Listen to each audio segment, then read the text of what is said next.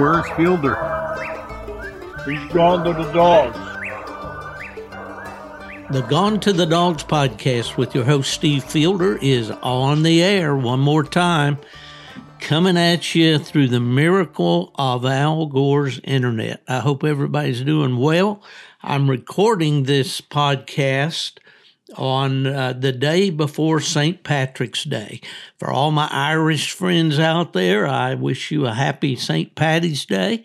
Uh, my grand, great grandpa, John Haley, uh, was a fox hunter in Tennessee, and he's the guy that uh, is most likely responsible for passing the hound hunting gene along uh, through his his uh, grandson, uh, Holman Fielder, and ultimately his great grandson, Steve Fielder. Talking to you today. So, anyway, uh, all you Irish out there, enjoy your I hope you had a great St. Patty's Day. Uh, this podcast should be airing on March the 20th. And uh, we have uh, chosen a theme for this one called Too Old to Quit. I wrote about uh, an essay in my book by that title. It, it's a fiction piece about a grandfather and his grandson. If you've read the book, you'll recognize it as being the last essay in the book. And I got to thinking about that because I'm encountering more and more people today that are talking about uh, it may be time, due to their age, possibly their health, to wind it down, maybe put the leashes up for the last time. And uh, for many of them, it would be uh, leaving behind a hobby or a lifestyle that they've enjoyed their entire lives. And um, I know at age 76, that day is not that far away for me. I'm hoping, as you'll see from some of my guests today, that it'll last a lot longer. Um, I'm very privileged to have uh, three guests on the program today, and I'm not going to spoil it by giving you their names or anything like that. I just want to tell you that. Uh, if you are a little long in the tooth out there and you've been thinking about those hills are getting too steep and those swamps getting too deep, well, I think you may enjoy this podcast as you hear the stories of some from your generation and my generation who uh, have considered uh, perhaps quitting this game of coon hunting, but yet they've uh, persevered and continued right on and are enjoying it uh, possibly as much as they ever did. So I hope you enjoy the podcast today. And uh, let's get right into it. My first guest today will be uh, Jim Garrison from the state of Missouri. Uh, my conversation with Jim is already in progress.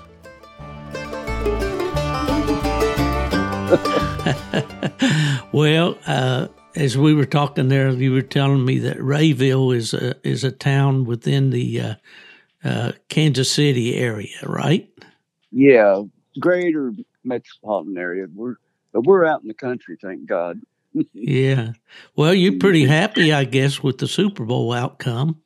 Oh my gosh, mm, we're still excited about it some people's blood pressure ain't went down yet. that was a good game. You know, I kind of got down on the NFL when all the kneeling started yeah. and all, you know, but we, we, uh, we all did. Yeah. But I think mm-hmm. they've kind of got things back into perspective now. And mm-hmm. so we, uh, Ella and I enjoyed the game and it was a good game right down to the yeah. wire. And, uh, yeah. It's the only game I've watched replays on in my life. Watch the whole thing, every second of it. But then I've been watching the last five minute replays of that. Gosh, that was exciting. Yeah, yeah, it really, really was. I was a, I was a big Chiefs fan in 18 and a senior in high school and watched them win their first Super Bowl. Oh, and man. then all through the 70s, 80s, and 90s, I was a good fan, but oh, they got close to one little playoff game and would lose every one. So what yeah. we're experiencing now with the Chiefs is uh, us good, solid fans are reaping a reward. Yeah. Yeah. Won two Super Bowls, and it's just unbelievable Well, thank yeah, he wouldn't believe it. yeah, really. Well, you know that ca- calls to mind uh, uh, my brother-in-law, who was a Tampa Bay uh, Buccaneers fan through all their. I mean, he bought season tickets the first year they brought a team to Tampa. Wow. And he was a faithful fan through those miserable seasons yep. and all the changes and everything.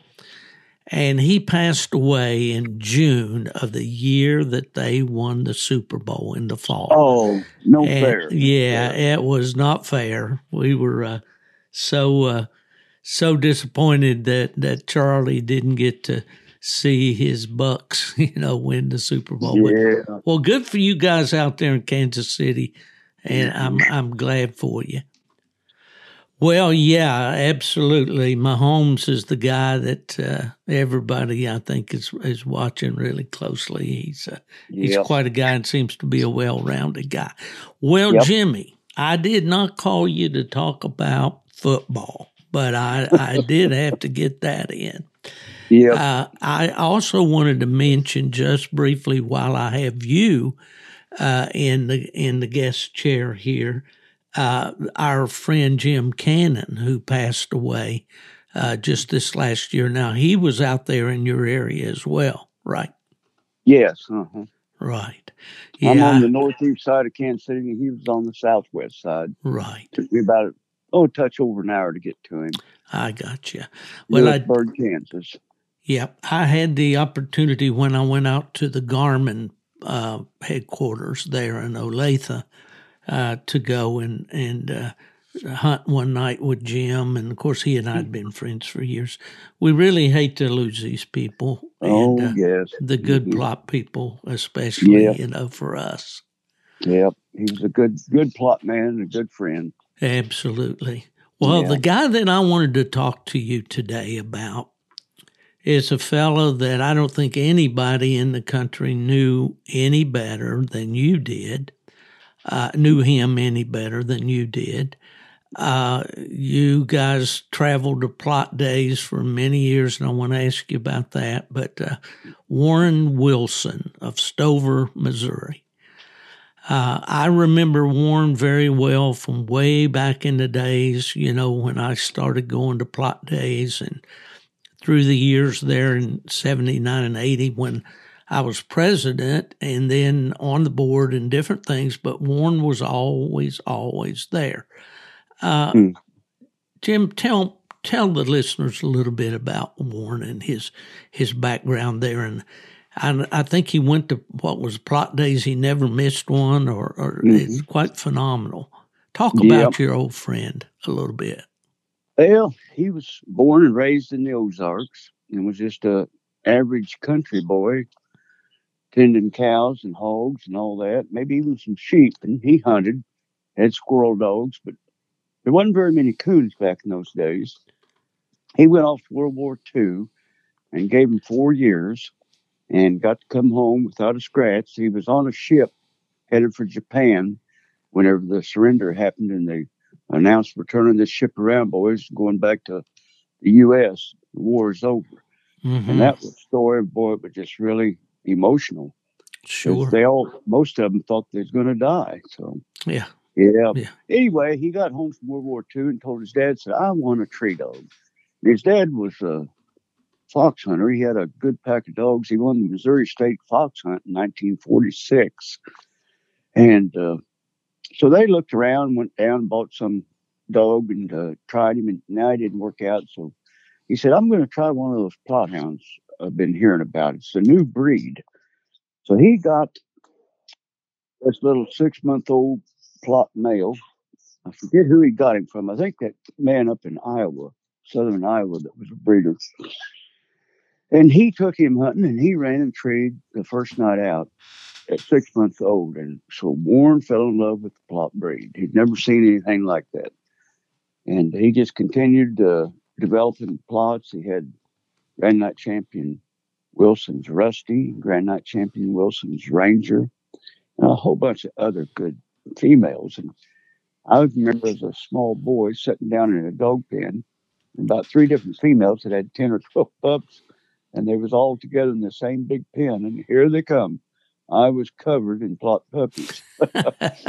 so when I was 15 years old, I'd been hunting a couple times with a buddy, and Warren gave me a young saddleback Plott male, and that was my start in the Plott breed.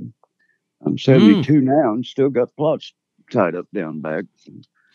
I uh, hunted the hunts with my Plotts, and uh, Gil Rainey was on the Kansas side, good friend of Jim Cannon's, and we was the only Plott people for quite a few years at these UKC hunts around the country. And people would come up to us and look at our dogs, say, "Is, is that a Plott hound?" Yeah, we'd try to give them a little bit of their history, nice about it. Yeah. But afterwards, a few years later, if anybody said something about a Plott, I said, you know, a Plott's won the UKC World Championship, and a Plott has won the PKC World Championship. Now, if you don't know what a Plott hound is, I'd say you don't get out much. that's, that's, what I tell them nowadays. That's good. That's good. Yeah, but you still draw drop with people that say, "I've never hunted with a Plott." But, yeah. Uh, well, they are they are on the bottom of the popularity scale. But it, uh, I think, 10, 20 years from now, it might be a little different because a lot of people are bringing up some awful good young Plott dogs. Yeah, well, uh, I, am I'm, I'm hopeful for sure. Yeah, and, you, you know, with nice my yeah, mm-hmm. yeah, we do. My partner Mark Miller down in uh, in uh, North Carolina, he and I partnered on a puppy that we got from uh, got from uh, Bill, Bill out there yeah. that has the Lazarus dog. Boy, and, he's going to town, that dog. Mm. Yeah. well, we're having a lot of fun with him. We just hope the the bubble don't break like that balloon, you know, that's been oh, flying around here. But uh, but Me we're my, you know, we got a three year old that we made night champion this past year, and got cool. that HTX on the end of his name, and I whenever that first came around, I was one of its fans.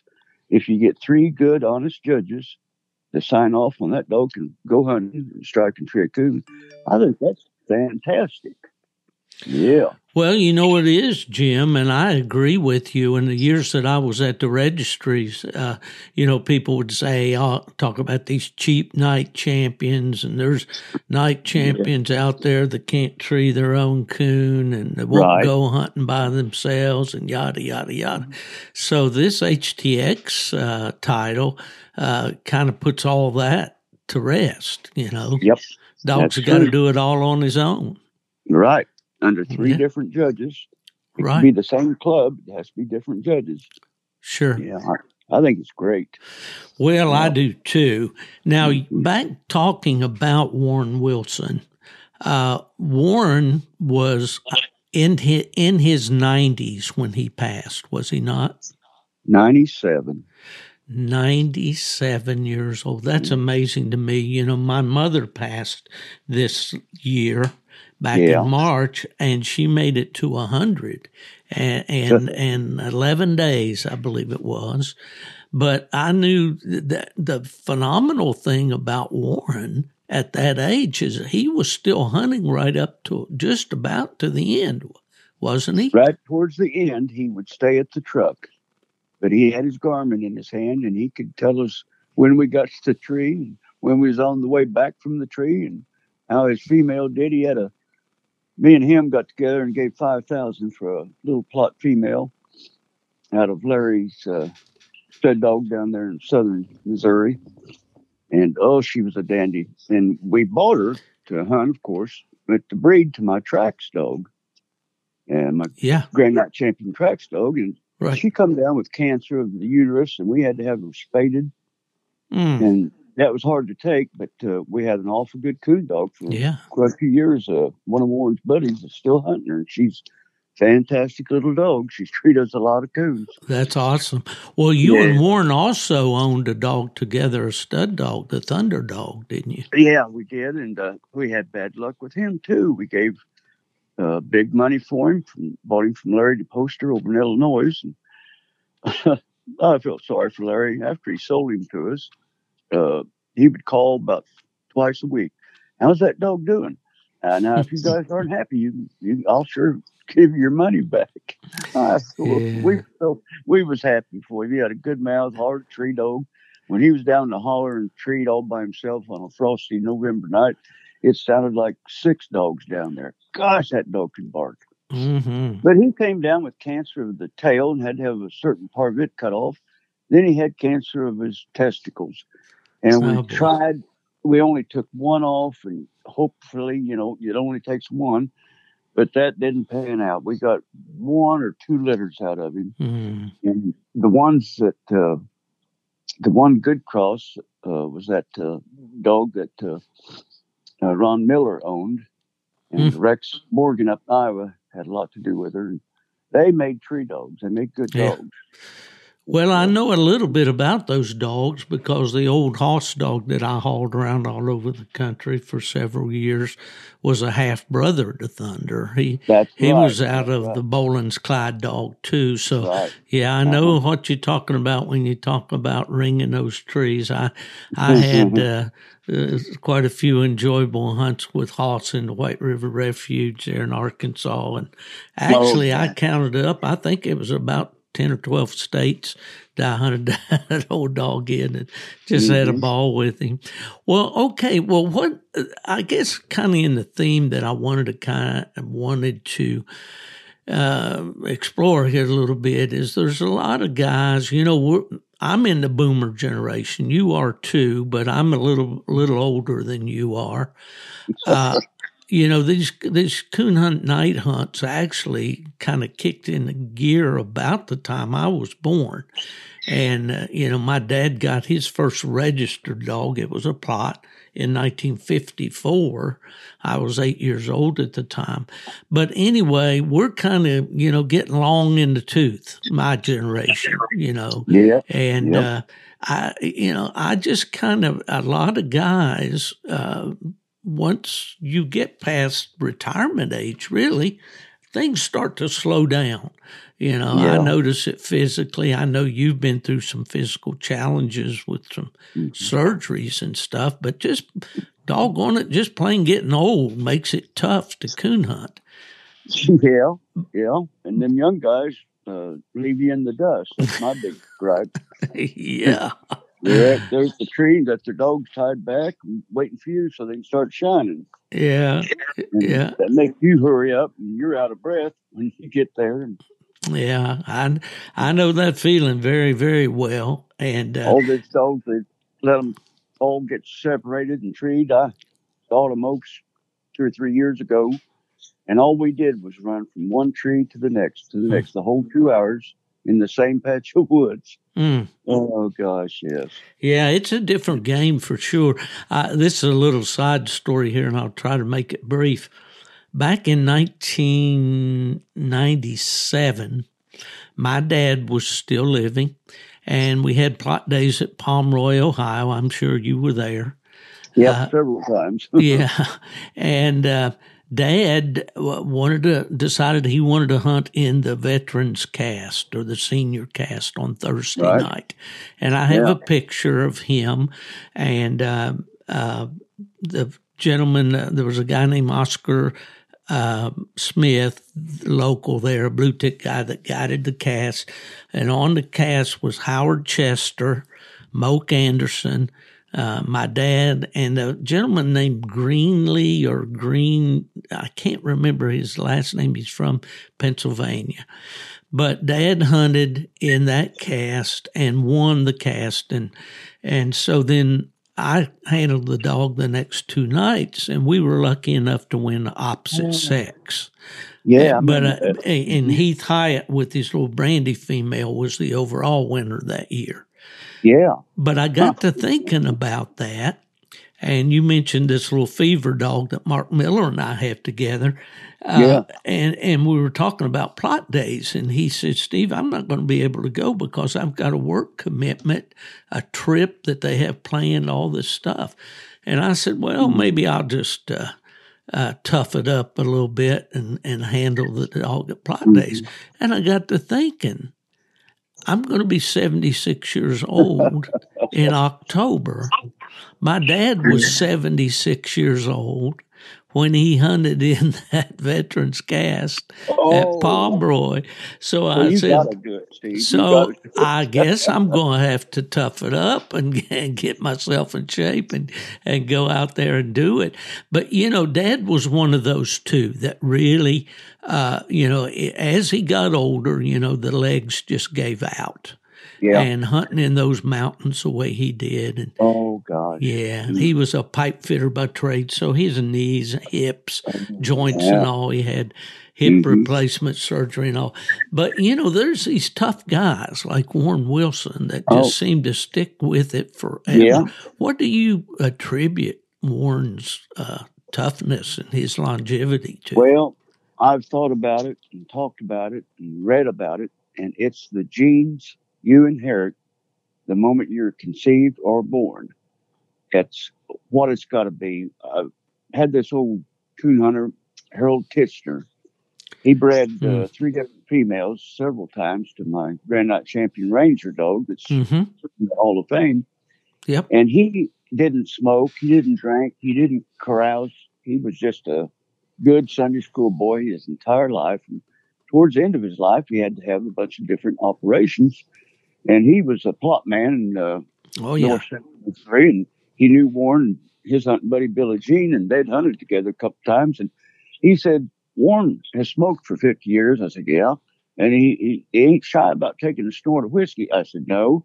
And he said he drove a truck and drove, took those little white Benny pills. He said they didn't work. It took one leaving New Jersey after taking a load of hogs up. Took another one halfway back, and it couldn't keep him awake or nothing. He finally got home and laid down in bed and said all of a sudden his eyes popped open. He jumped up. He said, I baled hay for two days.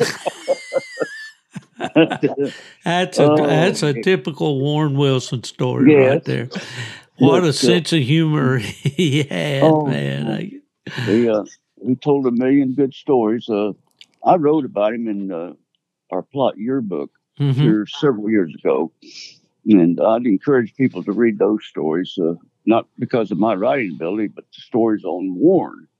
It, uh, I don't know, that they all make me laugh. and I Oh yeah, absolutely. And uh, I I guess I it was at Plott Days. I think the last one that I attended, I sat with uh, by Warren. I imagine I don't know if you were there on the other side or not, but in the meeting, I remember sitting with Warren. He was having a little difficulty hearing what was going on Yeah. up front, you know, but he was right there, man, and and he was, you know, well into his nineties.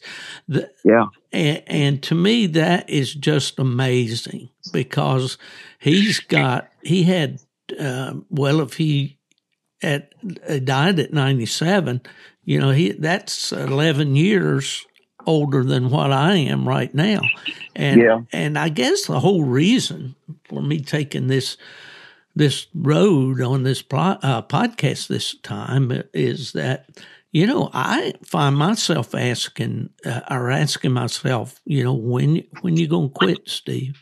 You know, when is it going to get to the point where you just can't do this anymore? Thank goodness I'm not to that point yet. You know, Right. and then I look at people like Warren and they inspire me, you know. Yes.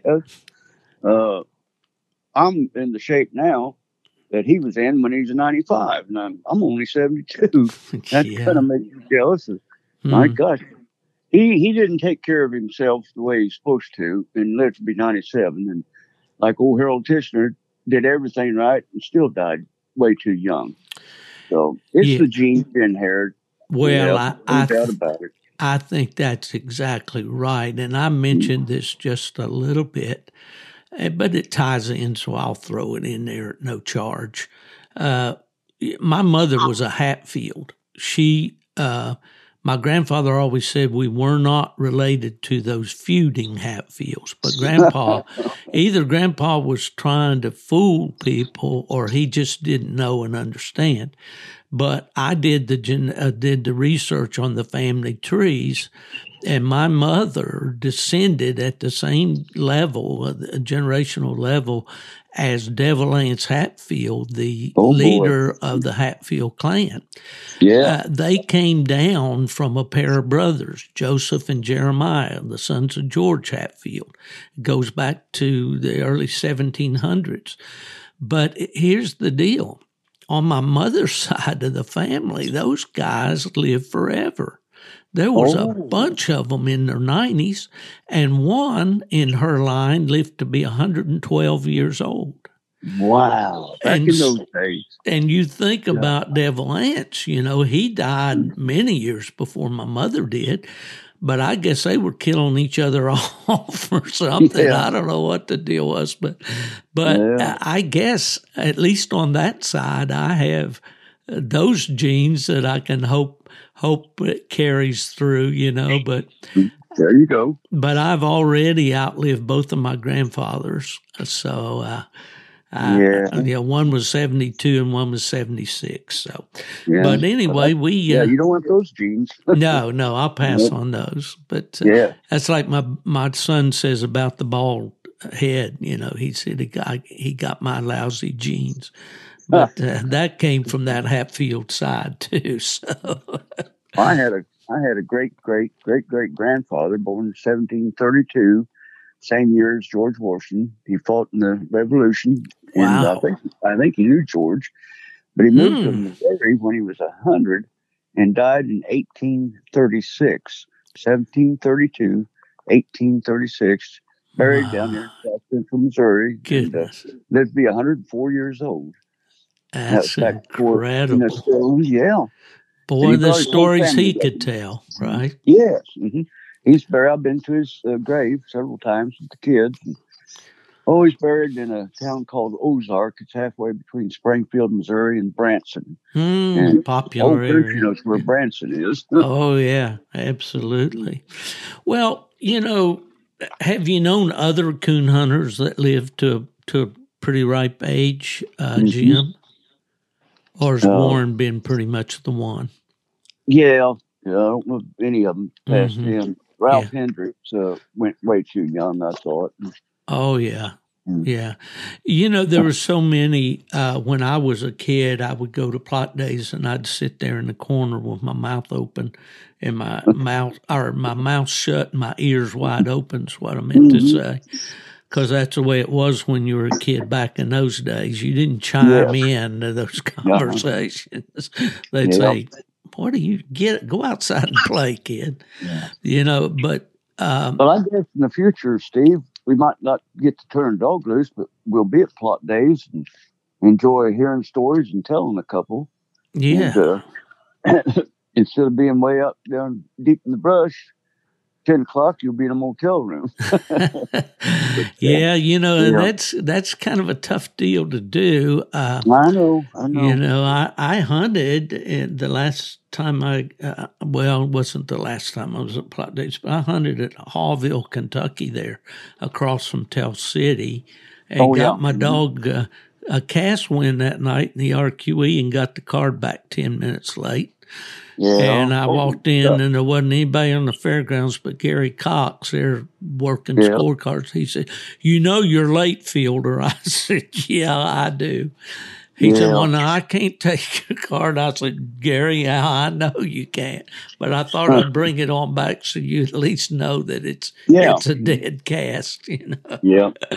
but anyway, yeah, I'm uh, that the fraternity that we've known down through the years, Jim, with these Plott yeah. people has been pretty special, hasn't it?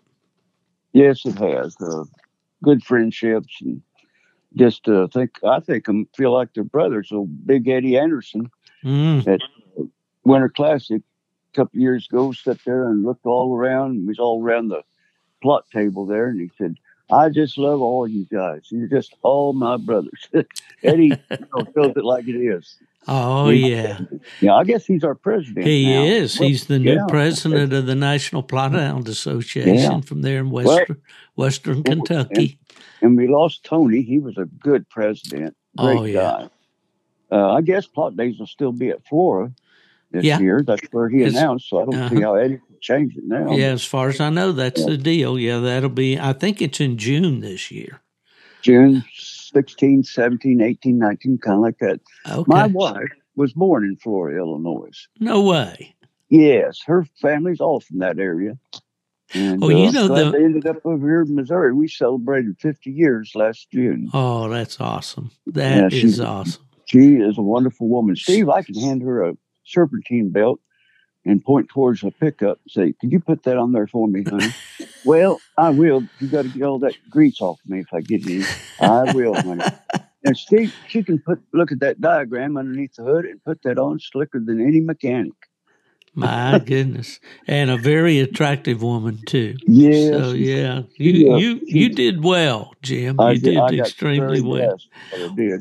Well, there's a little story about Flora, Illinois, and I'm sure you know it, but and your wife probably. But when Ford Motor Company decided to build the Mustang back in 1965, I think was the first year, maybe 64 and a A few of them. half. Sure, yeah. They Mhm. chose Flora, Illinois as the town to introduce the Mustang to the country. Wow. Did you know that? No. never heard They that. had a special parade and all that. Lee Iacocca was was the guy that was responsible for the Mustang, and he later went to Chrysler and all that. Yeah. But but yeah, Flora, Illinois. Who would have thunk it? That little Who town.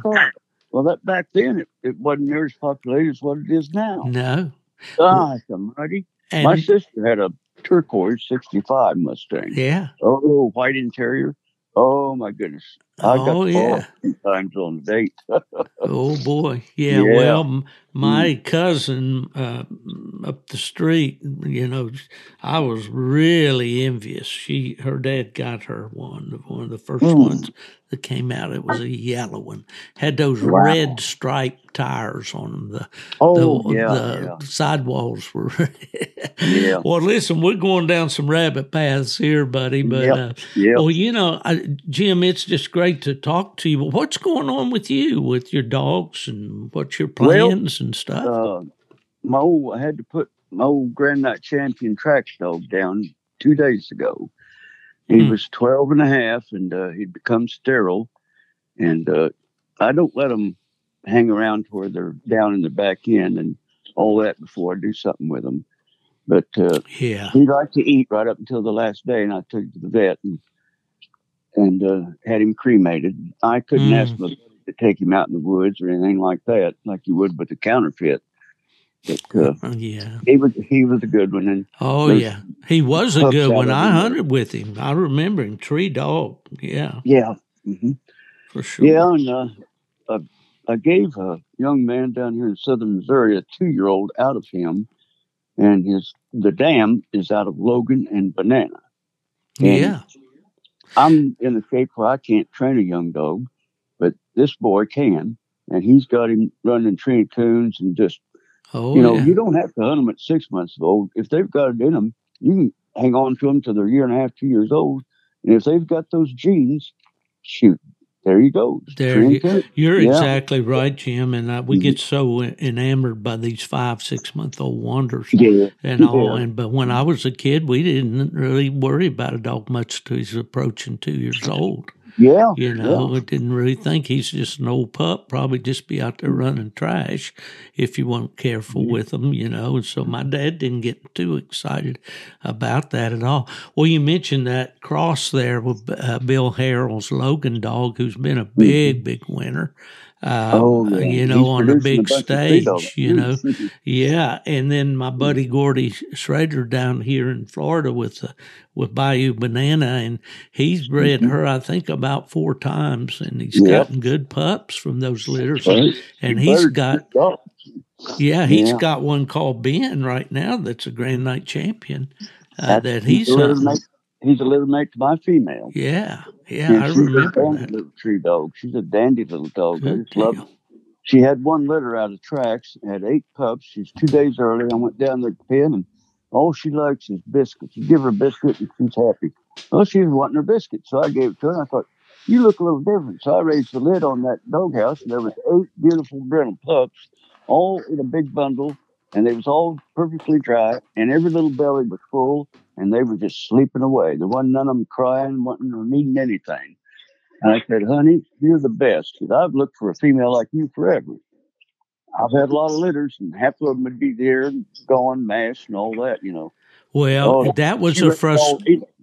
yeah, that was a frustration for us too, Jim. Down through the years, the mm-hmm. Females, for some reason, a lot of them weren't good mothers and yep. uh, they were excitable maybe over their puppies jump mm-hmm. up and pups would go flying everywhere yeah step on them and all that. oh yeah yeah i remember all that. Well that's great that's great. Yeah. so you got uh so I got her i've got a three-year-old night champion that's a grandson of Trax and we just think a lot of him. Uh, he's been hunted by himself a lot and always treat three singles uh, about a week ago but we're going to breed them, and she should be coming in uh, in March. And I've been oh, looking oh, at her every day, you know. Yeah. So we're we're looking. He's got one litter out of a female from uh, Joe Poole up in Idaho. He, he just hunts mountain lions. Hmm. But uh, the ones we bred Trax to his good female, and they're all running treeing good. And so we bred uh, Buckshot to her when he came down, two day drive down here from Idaho. Wow. And uh, when we told him that Buckshots was trained on cats down in the barn, and he has treated as a bobcat in Missouri, he said that's good enough because old Trax had come up sterile. So, but he drove down here for two days. We didn't want him to go home empty-handed, so we got her bred, and she had a nice liver. Pup. Oh, well, that's good. Mm-hmm. Yeah. Well, that's great. Do you remember the last hunt that you took with Warren Wilson? Yeah, it's down in uh, Morgan County, Stover area where he lives. And uh, I think it was just before season open because I'm thinking we buried him in November. But uh, he was at the truck and uh, the, his little female, the one we gave so much money for, she had uh, cold trailed this track up. Nothing else seemed like they was interested in it or could open on it. And she located that tree And, come back and hit it again. And the third time, boy, she settled down on it. We knew we was going to see a coon or a legitimate den tree. Mm-hmm. He had a big old nice board on the outside, and the rest of them that couldn't smell it, they fell in the tree with her. And uh, we got back and said, "Oh, old Queen did it there, Warren." He said, Yeah, I know. I was punching her on the Carmen. Your dogs don't know how to run or tree, do they, boys? Oh, he digs bad. Oh, I bet you. Yeah. I bet you. Yeah. Well, you know that spirit, and and I'll speak to that just a minute, real briefly, because it just remembers these stories. You know, if we don't tell them, Jim, they'll be lost and and, yeah. and mm-hmm. I, part of the of the saving the ones that haven't been recorded or whatever is in retelling them so they become fresh again in our memory. Right. I, I know mm-hmm. it's kind of hard for young people maybe to understand that now. You know, because I remember, yeah, when I was a kid running around on the farm in Tennessee where my dad was raised, you know, I I didn't pay a whole lot of attention to what the old folks were saying. But yeah. I sure wish I could sit down there now and listen. Yeah. But uh, my mother was having a, a, procedure. She was well up in age. She was 90. And. I had to take her to the University of Virginia in Charlottesville, which was a, a considerable ride. I'm going to say probably about four hours or so. And uh, her doctor was a lady and a surgeon, and we were talking, and she was explaining, you know, what the procedure was going to be, and yada yada. And mother's sitting there, and this doctor is looking at me and explaining to me all of these things. Okay, yeah. My mm-hmm. mother, at ninety years old, interrupts her and says, "Hey." You, you talk to me. I'm the patient. I'm the yeah. one that needs to know these things. Yeah. I, the doctor smiled. I smiled. I looked at the doctor and I said, "Welcome to my world." And the yeah. doc, and the doctor looked at me and she said, "That is how you live to be ninety yeah. years old." Yeah. So I, I think about that. These old old timers, you know, and and I know a lot of the kids are thinking that we're just a couple of old timers here beating our gums, but but the older people, you know, they they seem to retain that sense of humor and those stories and. Uh, and uh, you know, my my dad every day of his life when he said grace at the table, he said these words, "Lord, thank you for life." And you know, he, and he used to tell me, "I've had a good life, Steve." You know, no matter when I go, I've had a good life, and I and I've it's been much enjoyed. Well, you know, Wayne, uh, yeah. uh, Warren is a, a, is a great friend to us, and uh, mm-hmm. and we'll always cherish his memory. Jim, Steve, I, have still, yeah. I've still got a, a bear bone around my rearview mirror that your dad gave me many years ago. You know what I'm talking yeah, about. Yeah, I do. I the do. In fact, the bear. A lot of people may not know that a bear has that uh, bacula yeah. or whatever it's called, just like a coon does, but it's bigger and it's straighter. Mm-hmm. And yeah, uh, yeah. yeah. and mm-hmm. he gave you one of those, and you and you still got it, huh? Still got it. Awesome. Yes, That's awesome. I tell people that come out of the bear and Steve Fielder's dad home and gave it to me.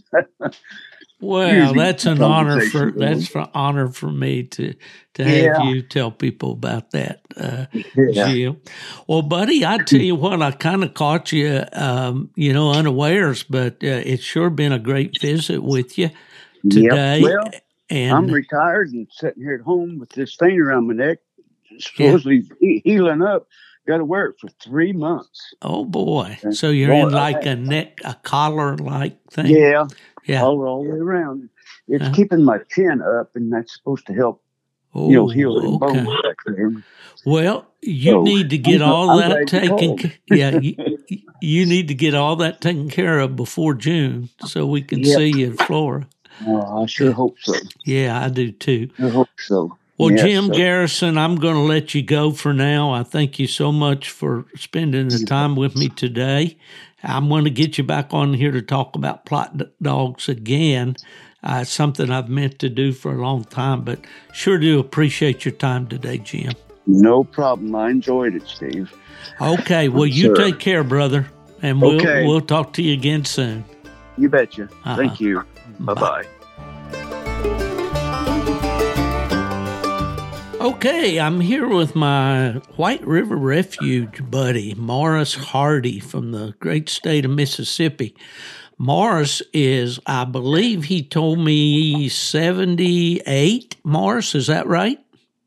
And that, that is correct. Yes, sir. 78 years old. Well, you've got me by a couple of years.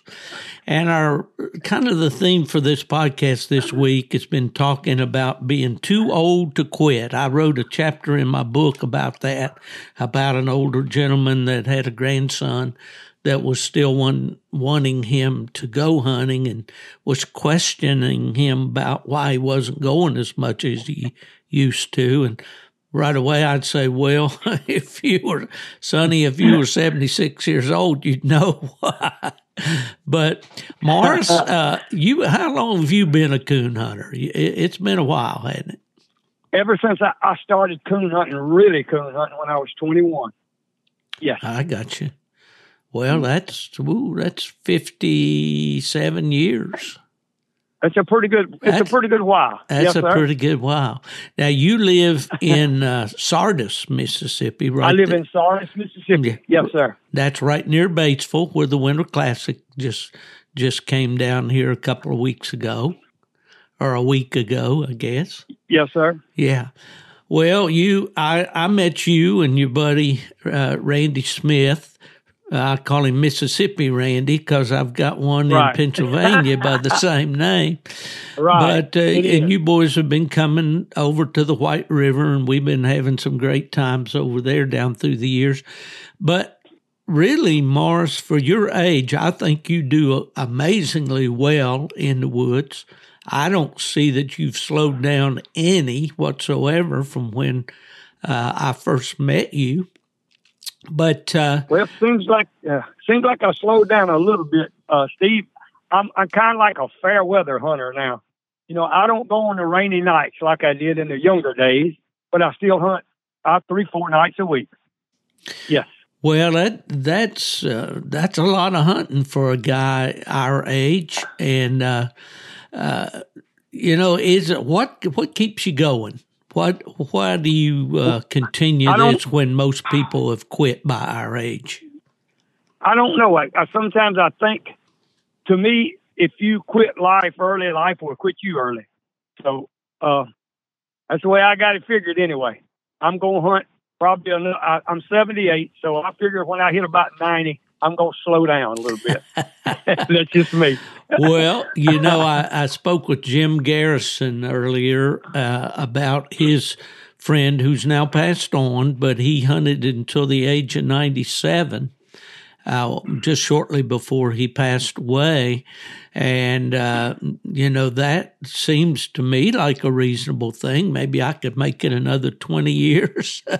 yeah. Uh, the one thing about this game, I think, is the mind's willing, but sometimes the body's not not able to keep up with it. But uh, well, what do you attribute your your longevity in the sport? I mean, you, I, I can't honestly answer that in one question, Steve. Uh, but my health is still good, and I, you just got to play the hand that you're dealt in life. I think. Yeah. Just play the hand you're dealt. Yes, sir. Right. Well, I know that uh, from from watching you out there, you know you you're handling your dog, you're making the long walks to the trees when you when you need to, and uh, uh, you know uh, show all the visible signs of being able to go on for for quite a long time from now. Uh, you know, there seems to be uh, a lot of guys that when they get our age, they start thinking about hanging it up or for whatever reason. And I think most usually it's health related. Uh, for some reason, there's some kind of a a thing. But you said it there, I believe, uh, in that you know if you you keep going, you keep active is is very key. I know my dad, yes. as he got yep. older, he uh, he had a, a bad hip and eventually had a hip replacement, but it he waited too long. He was 87, yes. and it never did really uh, help him any. But I think looking back, when my dad's hunting buddies kind of uh, faded away and this and that, and he spent too much time in that recliner and wasn't able. Now, you have a pretty active lifestyle. You live out in the country. Uh, you do. you look after things, you tend things, you stay pretty busy, don't you? I do. I stay busy. Like right now, I've got about ten goats that I'm taking care of, about thirty chickens, and a horse. And I just bought uh, I just bought two pups. They're a little over two months old, so I know I'm I'm dedicated to see what these pups do. Uh, so I got to I got to carry them on through. So I know I got a, I got a pretty good while left to hunt. Yep. Well, I know that you always show up with a coon dog. That's one thing yeah. I've noticed uh, about you. And uh, with your Skeeter dog, a crossbred female, just an outstanding right. coon hound in my wor- in my view. And now you've got a young one coming. Uh, well, she's not coming along. She is a coon dog, in Tootie. Yes. Now, is she crossbred or English? No, she's English. She's okay. English. Uh, she's English she'll be two years old next month, the 25th of, of next month. She'll be two. Yes, sir. Well, you kind of lean toward the English dogs, don't you? Well, I do, I do because my buddy that I hunted with for 40 years or better passed away and seemed like he, he, he favored the English. And it's just once you get into a, a breed, I don't know, you just have a tendency to stay there. Uh, nothing against any of them nothing against those good and bad and everything. Uh, my buddy in Ohio, he got me started on some of these English dogs. Old Ed Bates. Uh, we used that's to hunt a name a that uh, ACHA days. Yes. Yeah, that's a name a lot of people recognize. Yeah. Yeah. I used to hunt with Ed some and Calvin and Calvin Hayes, Ed Bates would come to my house every year if the ACHA World Hunt would be down south. They would stay and come three or four days or nights and hunt with me before we went to the ACHA World Hunt, and they hunted English. So I guess it just rubbed off on me. Yeah, yeah. Well, I just wrote an article for Bear Hunting Magazine about an outstanding English bear dog, a red tick dog, up in West Virginia. So, well, well, that's great. Well, uh, Morris, uh, you're a slender built fella. I don't imagine you've ever been overweight in your life, have you? Not really overweight. I got, I'm a little skinny guy, but I got up to 183 one time and it just felt like I couldn't get through the door. So I went back down to a comfortable weight, about 165, yeah. between there and 170. Yeah. So I do good now. It just fits me. Well, I, and I don't, I don't think you have any serious bad habits, but we won't go into that. no, I find, I find you, you're my kind of people. You're a, yeah. you're sober, you're straight up, you're a, a lot of fun to be with, and I always enjoy our. Yeah our hunts out there in the White River. Uh, you tell me that so little story. Do you mind telling on uh, what happened uh, there last night on your coon hunt? My little, well, my little English dog is straight as a string, as my old friend used to say. She's straight as a string. We made the last tree, and my friend Randy Smith walks up to the tree. He says, "I see his eye." I tie my dog at the tree. About when I get her tied, Randy goes to shooting and I heard a rumble hitting the limbs. I looked up and a flying squirrel was almost to hit me. And I ran out and I accused Randy of shooting the flying squirrel out to my dog. he says, Well, I only saw an eye. And I said, Man. So we looked the tree over. Uh, it's nothing there. It's got a big hole in it. So we say, Well, at least it was den. It wasn't slick. So I go to catch my dog, and the coon is laying there dead about five, six feet from my dog. so he did see an eye, huh? He saw the he saw the coon eye, and I guess the coon falling scared the flying squirrel. Well, but all I saw was a flying squirrel almost to hit me, and so I ran. uh, Nubbin, te- Nubbin tells the story. Maybe you remember it, where he was hunting with some old boy up there around Memphis, and this boy uh, had uh, a habit of i think he was a amateur pharmacist or something there uh, you know but people ask him say why do you hunt with that guy? And he said because he's got keys to all these gates that's why i hunt with him. But anyway he said they were out there one night and and uh, the old boy was off a ways from them or something. They heard the gun go heard the gun go off. And he said, he said, well, what'd you shoot at? And he said, I don't know, but had a big old eye. That's a good so, one. The best one I've had, and the preacher, the preacher here preached my best friend's funeral years ago in 07. He told the tale at the funeral that Carl and I were hunting at a pond. Carl's dog was running a track in the pond, I saw a coon on the other end of the pond to go take a puppy down, turn loose on the coon at the edge of the water. Well, when I get down there, the coon goes out in the water and disappears. In a minute, he came back up out in the pond with two big red eyes, and it was an alligator. so I go back down to tell Carl about it. Carl's dog got hung on a log with her collar, hung on a log. Mm. And Carl goes out to, to rescue his dog about waist deep, and he gets stuck in the mud in a beaver run he can't go any further. So he says, Man, you got to come help me. So I go out first and I take the collar off of his dog that was hung on this log. The limb ran through her collar and let her go back to the bank. And then I went to the bank, went back down and rescued Carl, pulled him out of the mud. we get back to the bank and he says, Why didn't you come get me before you did my dog? I said, Carl, I can find anybody to hunt with, but I can't find a good coon hound every day. That's right. Priorities, right? yeah. First, but the alligator first. was right there at his dog. Then by the oh, time boy. I got it loose, the alligator was within twenty feet of us. Yeah. I I live in Florida, as you know, Morris, and uh, I, yes. there's alligators everywhere down here.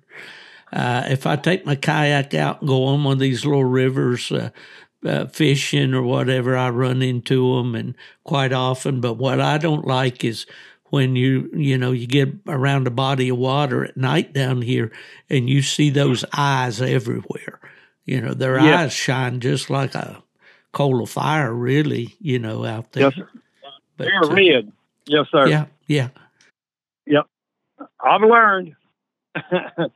Well, in we places do. we got gators here pretty bad. Mm. Places we don't. In the summertime, we see a lot of gators here and there. So you just have to be kind of pick your places to hunt.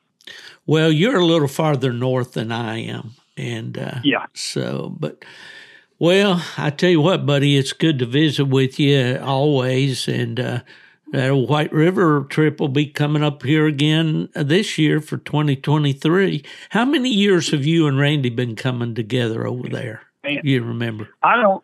I don't really know. Randy told me about it and got asked me that I want to come years and years ago. So Yeah. uh, that's back when we were in the single, uh, back in the single wide trailer house. Yeah, when we had the luxury suite Yeah. Yeah, that really nice. That Yeah, really I- nice trailer. I come in there drinking my coffee one morning in the living room. I tend to get up kind of earlier than anybody else. And I, I was drinking my coffee and I kind of looked around. I heard f- something move, you know. Of course, we had a, a resident mouse or two in that place. Look around there, and here's a guy sleeping on the floor there behind the chair. I said, Whoa, man, that's pretty rough. We'll find you a bed somewhere. That was old Morris Hardy. I remember that guy sleeping behind the sofa. Yeah, I bet you did. Oh boy, well, Oh. that was a couple years there where we had didn't have the best accommodations, but we sure had fun, Right. didn't we? But we had fun. That's all that counts. Absolutely. Well, now you and Randy uh, have really, uh, uh, how they say, raised the bar when it comes to cooking in our hunting camp. Uh, Oh, you me. do the fish fries, and now it's got to be uh, frog legs, and then this year. Uh, which was a surprise to me when I saw it over there on the sink. I said, I don't know if I want any of that or not. It was that rattlesnake. Man, that was good. All I can say is from now on, Steve, if I see a rattlesnake in the woods, he is in trouble. He's coming home. I guarantee you that's some good eating right there now. I, I Yes, sir. Well, a laid oh, rattlesnake. yeah. Tell me a little bit. I'm going to let you go about this Tootie female you got. How old is she and kind of about what she's doing, what she's She- it's like to hunt with. be she'll be two years old the twenty fifth of next month. I'm pretty sure of that. Yes, sir. And I don't remember really, Steve. I'm getting to the age you can't remember. I don't remember the dog that she's out of, and I think he's Georgia. I saw an ad on him, uh, but I can't remember what it. He's a Grand Night champion out of Georgia. Is all I can tell you. right. And I bought it from a boy out uh, out from Chattanooga, Tennessee, sight unseen. I like what he said about her, so I just bought a pup, and I met him in Huntsville, Alabama, and picked up this pup when she was about eight weeks old, hmm and then everything fell in place from there. Yeah, yeah. Well, I really messed up this year at the White River Oh. because Now it t- kid just came to me. Steve, excuse me. no, She is out of a dog called Swamp River Crow. okay, That's what she's out of. I got you. I Yeah. got you. Well, some his- of his our boy- listeners out here uh, will know who Yeah. that dog is for sure. oh yeah, I may be right or wrong on the state, but I know he's out of Swamp River Crow. I got you. Yes. Well, you know, I was going to say there, I kind of messed up this year. My buddy from North Carolina came out, and it was his first time out uh, to Arkansas. And we kind of, uh, well, he had side by side. My four wheeler wasn't running. Yeah. And so I ended up hunting with him about every night, and I didn't get to hunt with you boys like I'd like to every year. So I didn't get to go with Tootie this year, but I, I sure look forward to it next year.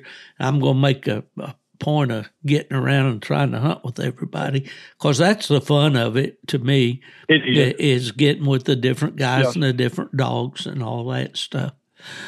Well, you got a Mark, good acting buddy. I liked him. He's a good fella. yeah, He he's really a good he's a good guy for sure, and and he's done is. well with the dogs, and uh, and uh, we have he keeps me in the coon hunting game. He and this young fellow over in Virginia. They and and then the other Randy Smith in Pennsylvania. They send me videos all the time of their hunts well, and all, and that's keeping me, you know, active. Otherwise, I'd probably in this subject of of you know when is it time to quit or or have I entertained those thoughts? I certainly have myself. Uh, I don't give know. up on us yet, though. Now well, you, you still young. Well, well, I'm going to try, and I'm going to try to get myself in a little better shape. yeah. Well, Morris, I appreciate so much uh, the opportunity to talk with you, and thank you for your time today. And uh, hope you have a have a good day. You and Randy going tonight? Well, the weatherman said it's rain coming. The thunderstorm's supposed to be here at any time, right afternoon. So I don't know if we're going to get to go tonight or not. We're just going to wait to see you. what the weather does. Well, it's great to be at a time of life, I think, that you can just say, yes, well, if the weather permits, I'm going, you know, and uh, have a good hunting well, buddy. Got, yeah. You've got one got of the, the best of the right go, there. So it's okay. Yeah. Yep. I say you've got one of the best in a hunting buddy there. I do. I do have a good one. and he does yes, too. I will. Yes, sir. He, he's a good fella. He yes, does. sir. Absolutely. Yep. Good dog, man. He's a little under the weather right now, but mm. uh, he'll be okay. Well, I sure hope so. Yeah. He'll Randy okay. Smith has Just trained right. a lot of good black and tan dogs. A lot of a lot of people have parted with the, that long green to get something that Randy's trained because he's he's just a hard hunter and a good dog man. Every night hunter, he'll hunt. He'll say just a short hunt. I'm going for a short one but he'll hunt almost every night. I bet you. He does. I bet you. He does. Real yes, coon hunter. They still exist yes, out there, Morris. They're still they out do. there. All they right, are. buddy. Well, you have a great day. I'm so glad I got to speak with you, and and we'll see you. If I don't see you before, I'll see you in Arkansas. All right. I thank you a lot, Steve. And we didn't miss you at the Winter Classic this year. Oh, I miss going, but we'll we'll make her next year. Okay. Good. That's right, Morris. Yeah, that's Morris Hardy from Sardis, Mississippi. Well, okay. I enjoyed uh, talking with Jim Garrison today and also with my old buddy Morris Hardy from over in Mississippi. And now I got the main man on the line, the guy from Sterrett, Alabama, the one and only Nubbin Moore. What's going on, Nub? Well, nothing. I'm just sitting right here now waiting to talk to you. I you've learned if you run with me very long, you're going to end up waiting, aren't you? Oh yeah, you wait and you podcast and you talk, and then you'll talk to somebody else, and then you'll get back with me. always go back to my old bud, though, right? That's right. That's right. That's right. How long we been running together? Huh? Oh, I guess it was in the the late '80s, wasn't it? And, uh, uh, well, whenever you got well, the first time around was in, at the uh, Autumn Oaks when you won that. We've told people about that enough. They, oh yeah, they probably know the story by now. But that's a pretty big deal, man, to win Autumn Oaks. Not just your breed, but the whole daggone thing. Oh yeah, that's right. I, uh, I was talking to and Gingrich one day, and he said What's the difference in winning it now and winning it when you were there in 84? And I said, Well, the main difference is I get a bunch of prizes now. All I got was a plaque. No, well, I did get a silver setting because it was the 25th anniversary. Yeah, yeah. But I didn't get I didn't get a light and trackers and dog boxes and all that stuff and like I do now. A TV deal and a con- book contract and that's uh, right.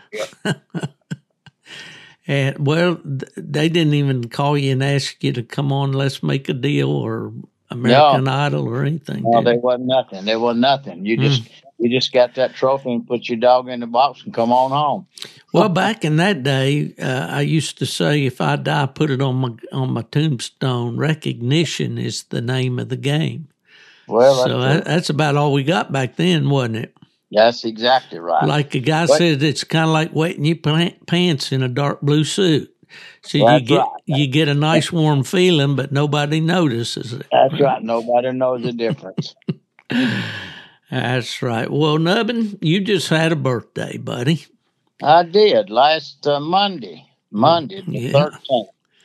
Yeah, lucky 13 for Nubbin. Lucky 13, Always the day before Valentine's Day. That's right. That's right. I was a Valentine baby. There you go. I reckon you could call it that. In reverse, usually the babies get started on Valentine's Day That- and then hey, that's they, right. They right. come around about nine months later. But That's right. Yeah. Yeah, I told my I told my grandson, you know, he got married here a while back, and I said, you know, the first baby can come anytime. After that, they're nine months apart. That's right. That's what I've heard. Well, Yeah. you know, the theme of this podcast is time, I I wanted to kind of talk to some of the older hunters because you hear a lot among our friends, you know, guys that are uh, as as Nathan Eds up in West Virginia told me one time. He said, "Steve, we're standing in the checkout line," and uh, that, to a degree, is true. And uh, but those of us that are getting a little older, but what I wanted to talk about is those of us who, not particularly me, but my friends and people that I know that are continuing to hunt at an age where a lot of fellows have said, well, "I'm I'm going to." Uh, you know, uh, hang the leashes up and Yep. and get rid of my boots. You know, um, I often wondered back in the registry days, they made these veterans cast and stuff 55 and, and over. Uh, well, man, when I was 55 years old, I, I hadn't looked back. I hadn't slowed down a bit. Had you? No, I hadn't. They ought to had it seventy years old. Yeah, yeah. I think that'd be a whole lot uh, closer to it. Now, you do you mind sharing how old you are now, Nubbin? Well, I'm- I'm eighty-two. I, Eighty-two. am proud of. I'm proud of it. I don't mind telling folks that I'm eighty-two. Right, right. Well, you carry it a whole lot better than a lot of us. You still got all your hair, for one thing. Well, I got I got plenty of hair, but it's getting gray. It's getting gray. Yeah. Well, okay. You know, uh, we talked uh, with Jim Garrison about Warren Wilson up in Missouri that lived to be 97. Mhm. And he coon hunted right on up to the time, uh, you know, that he passed, or pretty close to it. I, I'm reminded of, I believe, the gentleman there in your neck of the woods, Harold Edwards. Yeah, he's, And- 90, he's ninety-two or three now. Yeah, exactly. And spoke with him on the phone uh, not too long ago. And then, um, of course, Mr. Aaron, Wimp Aaron over there in Winston is his name, in Mississippi, is still an active coon hunter. And Oh, yeah. also, there's several of us that are still, uh, you know, uh, hunting past the uh, retirement age anyway. What what about you? What uh, do you attribute to the fact that you're still hunting at 82 years old? Well, I just I've always hunted since I was a teenager, or, or younger younger than that, squirrel hunting and all. But I just always enjoyed hearing the dogs and having a dog that, that's half suited me or halfway suited me anyway. And uh, I don't know. I just I just hate to quit. Uh, I'm not gonna quit anytime soon. Uh, I don't have any plans. I know my hunting buddy Jerry just quit last week he was my age or a year or two younger, but he told me earlier in the summer last year, he last fall, summer and fall, he told me, "Listen, I'm gonna hunt this year and I'm gonna quit." So he'd been talking that for six months or longer, and uh, he called me last week and he said, "Well, today just as good a day as any. I'm quitting." So, Well, so he you, quit. That's um, that's something I think for most of us, it, rather than saying, "Well, today's the day," it's kind of a gradual thing. And if you had, our listeners had known me when I lived in Michigan, and of course I had a, all that good hunting up there, I was pretty much after it every night. You know that I could could go. I didn't go every night, but I had a family and so forth. But still, I went real often. If they look at me now, they'd say, "Well, you know, we're going to take away your coon hunter card. You're just not using it." Yeah. you know. But uh, but it's usually a gradual process with us. And I, I just I wanted to do this podcast for the older hunters, the mm-hmm. ones that are maybe thinking, well, maybe I ought to just. Uh, you know, uh, just not get out here and try to make this effort because it is an effort. It is a lot different. What What would you say uh, the main differences you see now uh, in coon hunting and when back there when you and old Hank were winning autumn oaks? I mean, as far as yourself personally. Oh well, I, back then I could go and hunt. I used to hunt. It, well, I hunted two or three nights a week all the time, but on Friday night, me and my hunting buddy, we'd hunt all night long and turn loose one time after daylight, it just about every Saturday morning. But now, if we go make a tree or two, then I'm I'm ready to quit and go home. Mm-hmm. And that that's the difference that I see. Rather than hunting all night, you know, you know, I just enjoy getting the dog out. The dog needs exercise, and it stays up there in the pen behind the house all the time. It don't get any. So right now, I used to go two or three times every week. I never was one to hunt every night like Marsh and Randy Smith over Mississippi. They hunt just about every night. But you know, I just never have done that. But now I try to go at least once and sometimes twice a week, and that's about all I hunt. Yeah. Well, I was talking to my buddy Keston Jesse up there in Virginia. I've had uh, Keston on the podcast a few times, and he and a, a friend up there uh, had said they were going to go. I won't divulge the place or his hunting territory over there, but the, this is a big area. There's a big creek and a lot of a lot of uh, what we call hollers in the mountains or hollows feed into it. And their plan was just to go in at dark and send the dogs up a hollow. And if they treed up there, then good, then get them and drive on up and turn them up the next hollow. And they planned to hunt all night. Well, Keston's, I think, 28 I may yeah. be missing that a year or two. When you're a young man, you can think about things like that, and things like that are fun, and to get out there and, and pull those all nighters. And I've certainly done that a lot of times. Sometimes it wasn't by design, you know, we'd lose dogs back in the day there. Oh, yeah. But uh, that's a, that doesn't sound like a lot, a lot of fun to me right now. Well, uh, I could. I, I, I, well, I started to say I couldn't. I probably could if I wanted to, but I don't. I probably never. I probably never hunt over two or three hours anymore. Mm-hmm. Well, I think at our age, our priorities change. You know, oh. I mean, we, we're not trying to prove anything to anybody. No. Uh, really, I mean, uh, we, we're too old to be thinking that way uh, because we can't get out here and run with these young guys, and we can't train a dog the way these younger guys can do. Probably, you know, or at least give in in mentioning training. I mean, being out there and keeping that dog busy in the woods the way right. a younger fella could. But well, if you got if you got a young dog, you got to hunt it pretty regular, you know.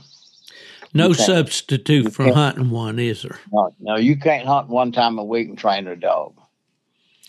Well, I think, you know, and I've already been reprimanded by some of the young hunters that I sometimes, when I talk about younger hunters, I kind of sound like I'm putting them down. And I really am not. But I am trying to encourage them uh, through the means that I know will work. If, if, if I don't know and I'm just blowing hot air, then absolutely don't listen and, and just write it off. But some of the things I know will work. And that's one of the things there is, you know, you, you, uh, you do your winning through the week, uh, you know, really, because you're out there with that dog, learning that dog, learning all about him. And then on the weekend, that's when, you know, they, they write the checks. But mm-hmm. it, the winning, in my view, gets gets done Monday through Thursday. Let's say. Would you agree? Oh yeah, you, you got you got to keep keep them in the woods, and you got to train them where you can go to hunt on the weekend. Right. Well, back in our day, we kind of looked forward to those weekend hunts. And uh, what was your routine? Did you kind of watch the magazines to see where the hunts were yeah, coming from? Or? I would. I'd watch the magazine, and and then I would see. You know, my back back when I was hunting in the hunts regularly, if it was one within a hundred miles, I would try to go to it. But mm-hmm. if it was if it was over a hundred, now I have gone to some over a hundred but I'm talking about just regular Saturday night hunt. Then mm-hmm. if it was over a hundred miles, I wouldn't I wouldn't go. Right, right. Well, now with the the PKC and UKC and uh, and AKC is still having some events, and there's the ACHA events, I guess, and mm-hmm. and then Pro Sport has introduced these high dollar money hunts uh, I think my guard dog is on duty. Guard dog sees a squirrel in the yard, or he sees Ella coming in one. That's probably what it is here uh, for sure. But uh, anyway, this is a, a dog podcast, a coon dog podcast, and this is that's a black and tan you hear in the background yeah. there. Mm-hmm. A long haired black and tan. Right. yeah. But anyway, um, I don't know where we were before I, I got interrupted by Louis. But um, anyway, the guys that are hunting, the younger fellows and the new hunters and all, it, the more you can uh, get a chance to get out with that dog and spend time in the timber, the dog needs it. He needs the exercise. He needs the experience. And so do you. And that's probably one of my biggest problems is trying to stay in shape at my age. Um, well, you know what? I don't care how much I try to do. I don't do it as much as I ought to. Mm-hmm. And I'm not nowhere near in the shape to hunt all night if I wanted to. But, you know, I, I still have to go. And, right, sure. Well, your friend uh, Jerry Hanna, we'll mention him, a nice fellow. I got had the privilege oh, yeah. of hunting with you and him there at their hunting camp uh, a couple years, two or three years ago, I guess it was. Yeah. And uh, but he he his dog is getting older, and I think that's probably one of the reasons why he's thinking about, or you know, has made the decision that he made. Well, he told me here a while back. He said he's ten years old now, and I've never hunted a dog past ten years old. Mm-hmm. So, so, so, that's kind of a challenge for us, uh, for we guys that are a little older. Uh, I say a little older. I'm again. I'm seventy six, so I'm I'm not that uh, that far behind you, Nubbin. But you well, know, I don't want you to. I don't want you to catch me either. that, that, means I'm pushing up daisies somewhere. yeah, we we won't ever catch up with you, but uh, but no, uh, you know that training a pup aspect, and I think for the older fellas, I think the the best way to do that is the way you did with the dog that you have now, Kate, your Walker female. She was what about three years old when you bought her? No, she was just two. Two, okay. She was two. But she was she already had a first place win in UKC, I believe, right? She did. She had a first and a the second. I guided her one night. I didn't have a dog hunting, and uh, well, I had one and I called him, but anyway, and then I was guiding cast and I guided the cast she was in, and she made three had three first trees and had had three coons. And I didn't hmm. think nothing about it. And then about a month or so later, we had another hunt here at home. So he showed up again, and I told Jamie Perry, and he was a master hound. I said, I want, I had to guide one cast. I said, I want to guide that cast. So, and she won that. Uh, when she already had a first, but wound up, uh, no, she had a first and she won a third that night because the guy was playing defense. He said, I don't need a first. I've already got one. So he'd wait about treeing her, you know. Mm-hmm. And I thought, why don't you tree the dog? It's not mine, but I know she's free. yeah. But anyway, he said, I'm just playing defense. I just want to win this cast. Yeah. And he did. And so I asked him about it. I said, hey, you get ready to sell that dog. Let me know. I might be interested. And he said, well, she's not mine. And he said, I'm hunting her for Ricky. And he said, uh, if he decides to sell her, I'm going to buy her. So I thought, okay. So I pretty much th- forgot about it. And this was in the fall of the year. And then uh, months later, something went by, and he called me. Oh, a little while before Christmas. It was like the latter part of November, first of December, maybe. And he said, Nubbin, if you want that dog, you need to call Ricky because I can't buy her right now because I got to buy Christmas for these three boys I got. Mm-hmm. So I called Ricky and he priced her, and I told him to. I said, "Can you meet me at the Jacks down the street, down the road here, about ten miles?" And he said, "Yeah."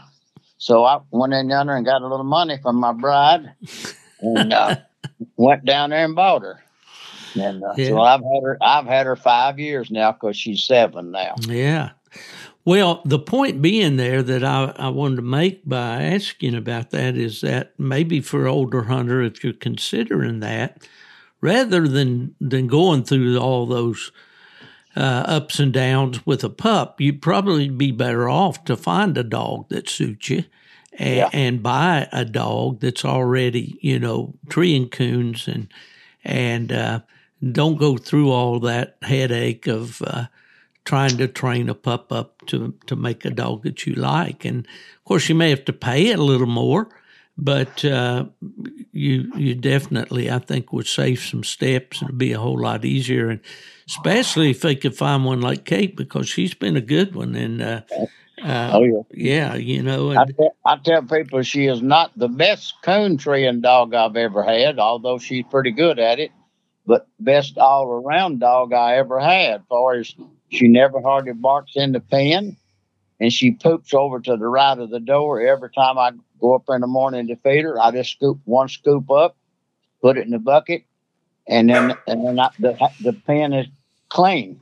I've had dogs that would crap and just track it all over the pen. Every day you had to get a hose up there and wash it out and you know, so that's good. And she don't bark in the pen. She comes when I call her, and I don't know what else she'd want yeah. out of it. Well, well, that's right, and uh, I think that there again to make that point, if you get a dog, you know, that's like that, and and consider all those things, fellows. If you are uh, considering maybe, well, this is too much hassle for me anymore at my age, think about what are you going to do to replace it. You know, because yeah. if you don't go and have some kind of a hobby or some kind of an activity, you're going to find yourself probably losing ground in that physical battle. Because I know my dad, as he got older, you know, and his hunting buddies, uh, uh, the bear hunting became more difficult and all, and he spent a lot more time in the recliner than he should have, and I think he would have probably lasted longer uh, if he had done that. So, uh, it, this podcast is not to preach to anybody, but I know what I'm going to try to do is I'm going to try to stay more active.